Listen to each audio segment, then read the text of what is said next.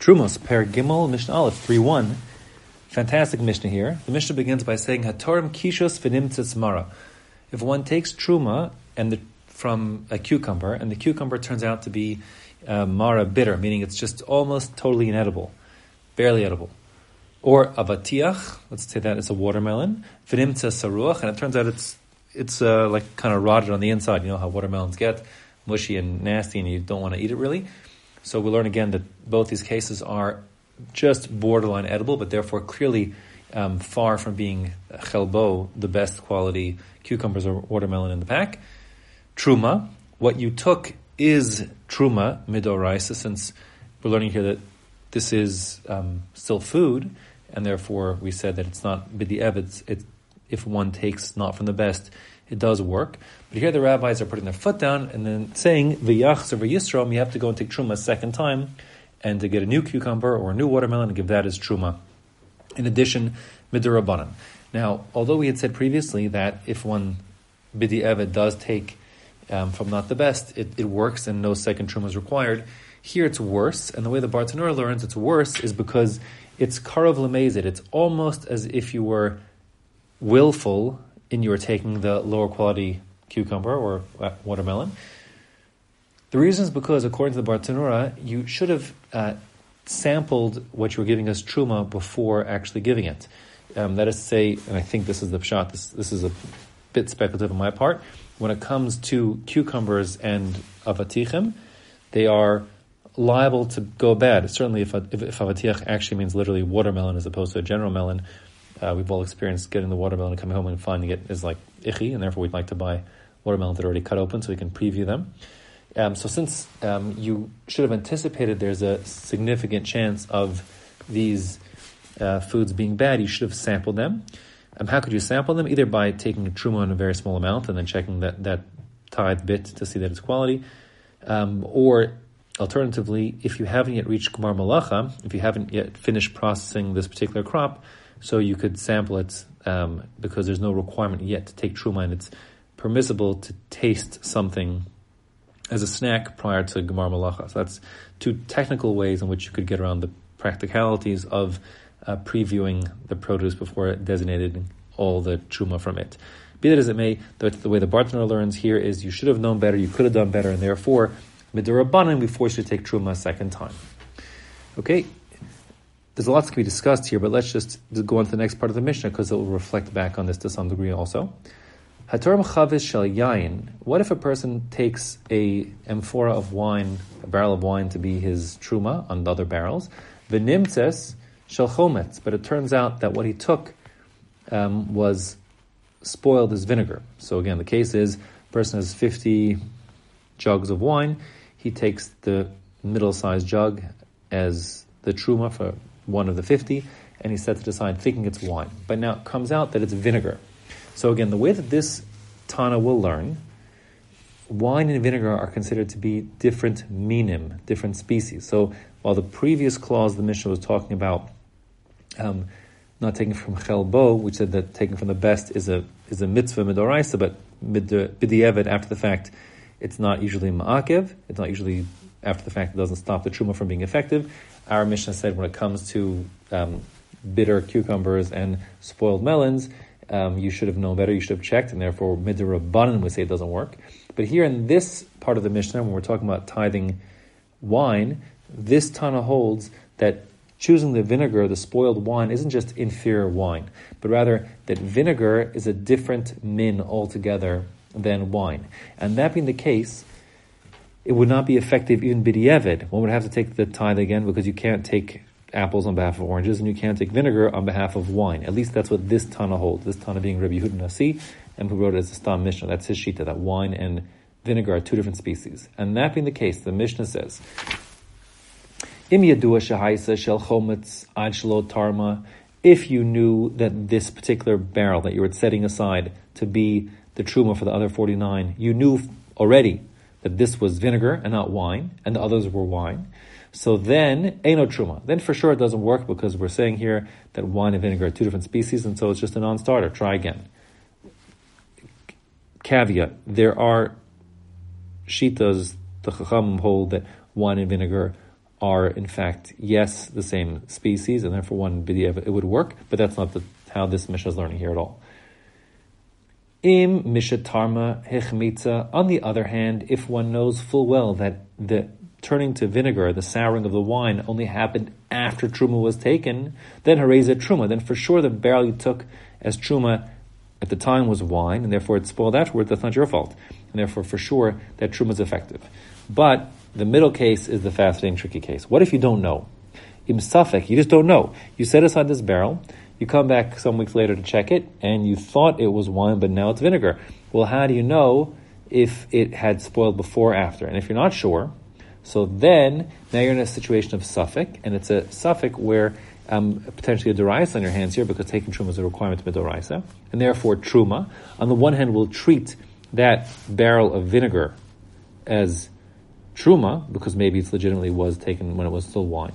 V'yachsav yisram, but you have to go and take a tithe another time truma from the remaining wine because on the other possibility that when you separated the first barrel, which is now vinegar, it already was vinegar at that time, meaning it wasn't an effective separation of truma. So now you have to, it's on the other 49 barrels of wine are untied, and therefore you have to take truma a second time. So you'll have two barrels after this. One barrel which is vinegar, one barrel which is wine, and both of which are being treated as truma. But certainly, they're not both truma. In fact, it's either one or the other, but it couldn't be both, of course. Either the first tithing was effective, in which case the second tithing was not truma, or the second tithing was effective because the first one wasn't truma. So, I- ignoring the side issue, which I'm not discussing at all, about how to deal with tithes or not tithes um, from these two halves, that is to say, ignoring the issue of if one's truma and the other one must be potentially chulin and subject to meiser or meiser sheni, etc. Forget that. I'm not discussing that now at all. It's, beyond the scope of this particular Mishnah. But there are other problems to consider focusing on the truma status itself. So if that's been the case, so you have two things of truma, and what you'll do in practice is you'll be able to sell, you'll be able to, you'll have to give both of them to the Kohen, both the vinegar and the wine, to the Kohen, because one of them is certainly truma, and therefore as a zar, as a non-Kohen, you can't eat either or drink either. However, since only one of them belongs to the Kohen and one at least economically still belongs to you, you can charge the Kohen. You can have the Kohen pay you for the difference. Now, let's for argument's sake say that one of the barrels is worth uh, two dollars and one of them is worth three dollars. So the question is how so for a total of you're giving a total of five dollars of value to the Kohen. So how much can you make him pay? You can make him pay up to three dollars. Three dollars. Why? Because maybe you only owe him, maybe you only owe him two dollars worth of liquid. Um, either you owe him two or three. So, but maybe it's only two. And as for the third, will hamotu machavero lav haraya. The principle is that in economic matters, financial affairs, um, the person who is trying to get money for himself out of someone else's hand so the person who's taking the money bears the burden of proof, and since the Cohen can't prove which is the real truma that he has real claim to, the two dollar or the three dollar barrel, so we can only we only have an obligation to give him the two dollars worth of value, and the third, the other three dollars worth of value one could charge him for. Um, so that is, means you could charge up to a total three dollars for the five dollars worth of of uh, wine and vinegar together. Okay. Um, but more than that, the Mishnah says um, once you have this, this safek, there's other halachas that are also have to be concerned. Uh, first of all, harishona, the first barrel, meaning we'll call that the vinegar barrel now. It alone can't cause dimua.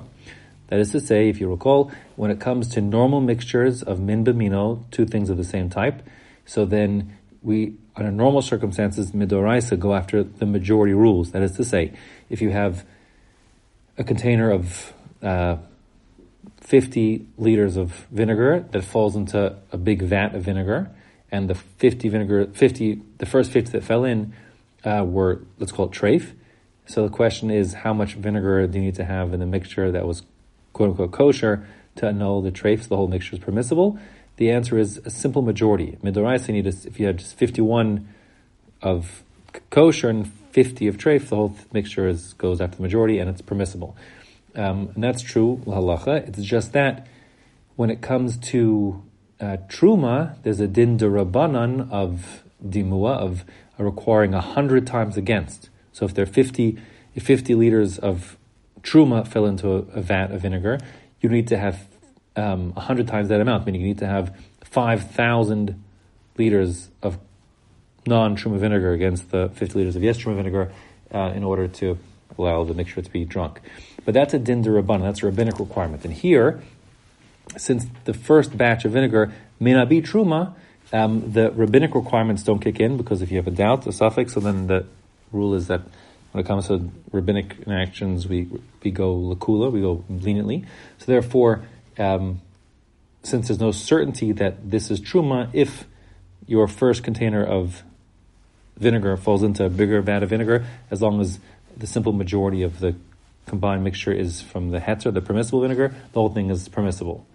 Um, and the same will apply, as the Mishnah will say in a moment, with the other batch, meaning the wine. If the wine, the second tithe you took, the second truma you took, falls into a larger vat of wine, the mixture is permissible, provided that the majority is from heter, permissible wine.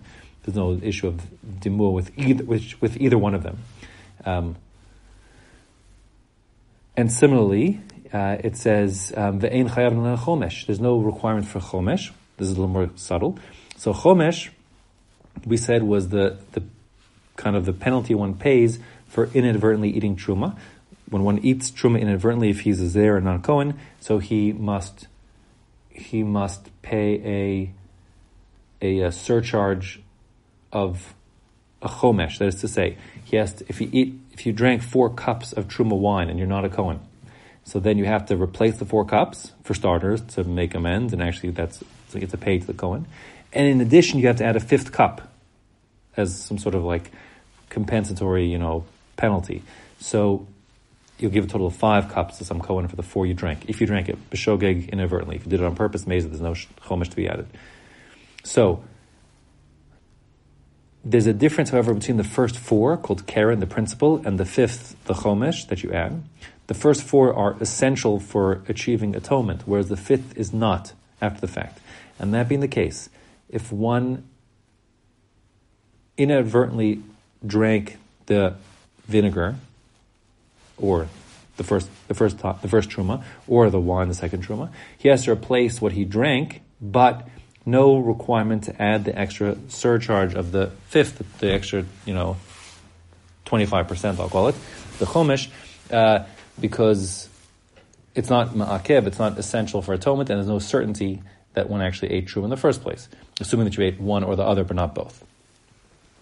So that's, that's the case for each of these two, as the Mishnah says, Harishona ina medamas atzma, the first batch of truma, meaning the vinegar, won't cause timua, by, won't cause the requirement for 100 times against on its own. Nor will there be a requirement to add a, a fifth, meaning a 25% surcharge, if one ate it b'shogeg. And the same goes with the other batch, meaning the second truma one took, which is now wine. Similarly, there's no dimua effects and no requirement to add a chomesh if one ate it b'shogeg.